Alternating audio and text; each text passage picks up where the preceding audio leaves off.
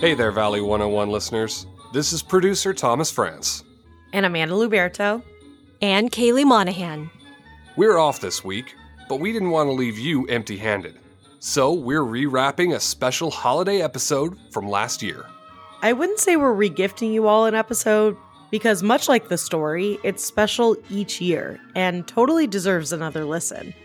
And it's only fair we pass the mic to the producer of the episode. Take it away, Kaylee. Thanks, guys.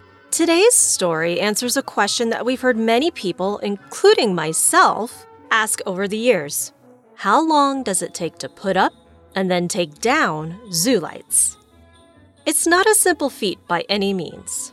Let's get the holiday magic started.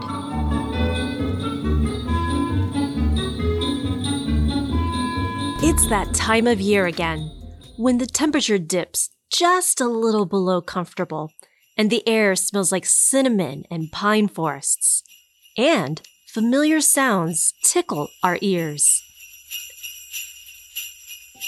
And what's that? That light, right up ahead. Why, it's Mama Bear and her cubs. And they're all lit up for the holidays. In fact, there are lights sparkling and shimmering everywhere. Which can only mean one thing this must be zoo lights.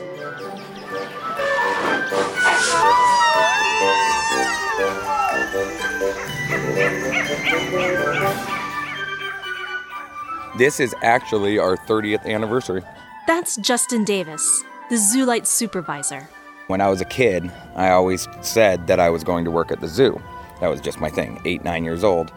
He never thought he'd get a job at the Phoenix Zoo as the head of Zoo Lights, however. But it turned out to be a great fit for Davis, who's been working with Zoo Lights for close to 10 years. Curating more than 3 million lights, Davis and his team are always looking for new, inspired ways to bring the zoo to life at night.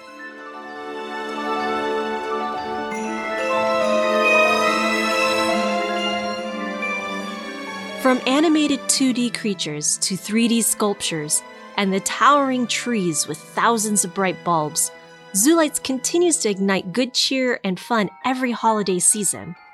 What started off with just those simple 2D incandescent displays scattered throughout the zoo, is now a fantastical jungle of LEDs of every color, shape, and size. This year, there are more lantern lights. These are the big animal structures made with steel frames, and then a skin gets pulled over the top, and they glow from the inside. We also have these art illuminated boxes by an artist named Russ Ronnet, and it's a cool new element that we added to it this year. And the drive through Zoo Lights is back on select nights. But as an avid Zoo Lights patron, I had to ask about the rumor I've heard over the years. Does it really take six months to put up and another six months to take down all the lights? We start June 1st. Be blazing hot. It is. It's it's it's pretty bad. Yeah, we start in the middle of the summer and go all the way through. We try to be done by Halloween. We usually have some some I's to dot, T's to cross by Halloween, but for the most part, it'll it'll all be done. Davis says Zoo Lights is split into four seasons the install, the maintenance, the teardown, and then the repair. So everything you see at the zoo is built in house. So uh, it's a crew of five of us, and we'll get together and we put our brains together and we think about what do we want to build, what do we want to do this year, and then we just have it happen. The 2Ds, um, we essentially we project images onto the ground and we'll trace them, and then just bend or like, bend the metal over the what it looks like, and then the 3Ds just kind of come from our brain, and we just we'll use just black and white, just pictures we printed off the internet and try to use those to get the best representation of the animal. Aside from the animalistic lights, the illuminated trees are a sight worthy of Santa's Wonderland. For the massive arboreal displays, the Zoo Lights team needs to use a big lift to decorate the highest branches.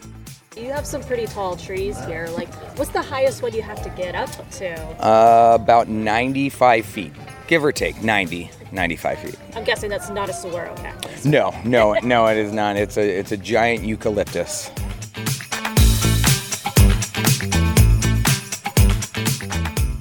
While patrons enjoy the seasonal event, I had to ask, what about the animals?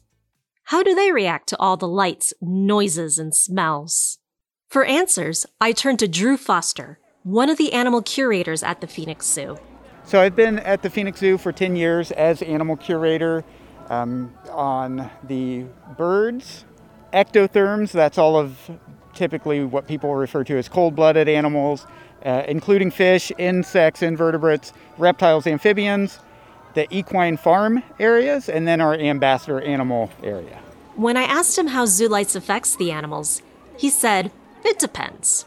So there are animals that are more sensitive that we keep those areas closed off while we're open for zoo lights. Areas like uh, walk-through bird aviaries. Many of our larger mammals have access to night houses. So I'm thinking of things like the giraffe. We're standing in front of the savannah, um, which do have night houses, and they're brought in and they're away from that sight and sound. Uh, but then there are other animals that remain on exhibit. Um, things like our Komodo dragon. We have one Komodo dragon outdoors who is brought indoors overnight. We have another Komodo dragon that is visible while she is on exhibit indoors. She remains on exhibit, but we monitor her behavior, and behaviorally, she seems fine. But what if night houses aren't enough to shield them from all the excitement? Foster says the animal care teams carefully monitor all the zoo residents for signs of distress. So, I mean, if an animal is disturbed, it's going to give us signs. Behaviorally, it's going to be off. It may, you know, not have as much of an appetite. It'll go off food or just act groggy, sleepy. Um, think about when you stay up late at night. Um, and we're not seeing any of that. Animals are acting normal. Now, again, we do keep areas closed for those more sensitive animals. And I think of birds. Um, you know, we keep tropical flights closed. We want to keep them a little bit more protected from that noise since at night birds tend to go to roost and want to go to sleep. Right, right. Well, I do too. Me too. As for the installation and takedown process, the animals might be curious, but most are pretty chill. Justin Davis says they've seen it all before. One of the cool things is because when we do our install, because of uh, when we start in the summer, we like to work late nights so we're not in the direct heat for too long. Well, some of the animals uh, get put into their night houses or their barns, and other ones get to stay out. Uh, one in particular that sticks out to me is we have our African uh, white rhino, uh, Howard, or Howie, and he gets very active at around five, six o'clock. So most people don't get to see that, but he get he'll eat and he gets the zoomies like a dog, and then he just passes out. I think we all'd like to see rhino zoomies.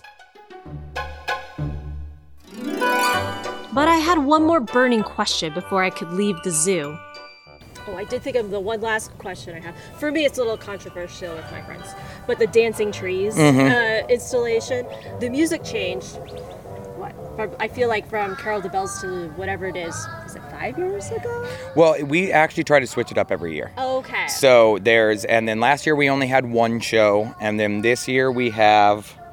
I'd have to look. I know we we throw in one Trans Siberian Orchestra song for the you know the giddy up of it, and then there's another one that's it's a little bit slower, but we do try to switch the song every year to to make sure that the show stays fresh.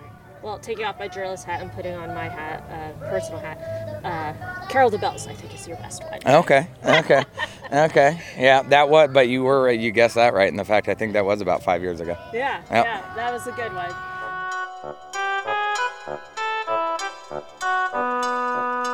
And so there you have it. It's a Christmas miracle that starts every summer.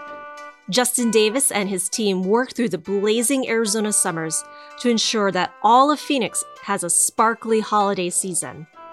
And as I made my way to the zoo exit, a handful of peak residents stopped me to say something.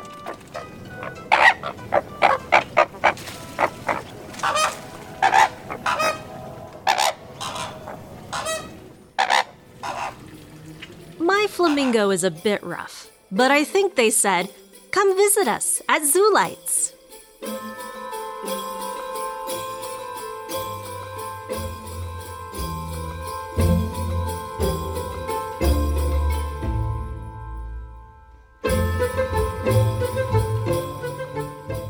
Thanks, Valley 101 listeners, for listening to this archived episode. We'll be back in the new year with a brand new episode and many more stories to tell. Remember, if you have a question about Metro Phoenix or beyond, let us know. Send your questions to valley101.azcentral.com. Thanks for listening and happy holidays.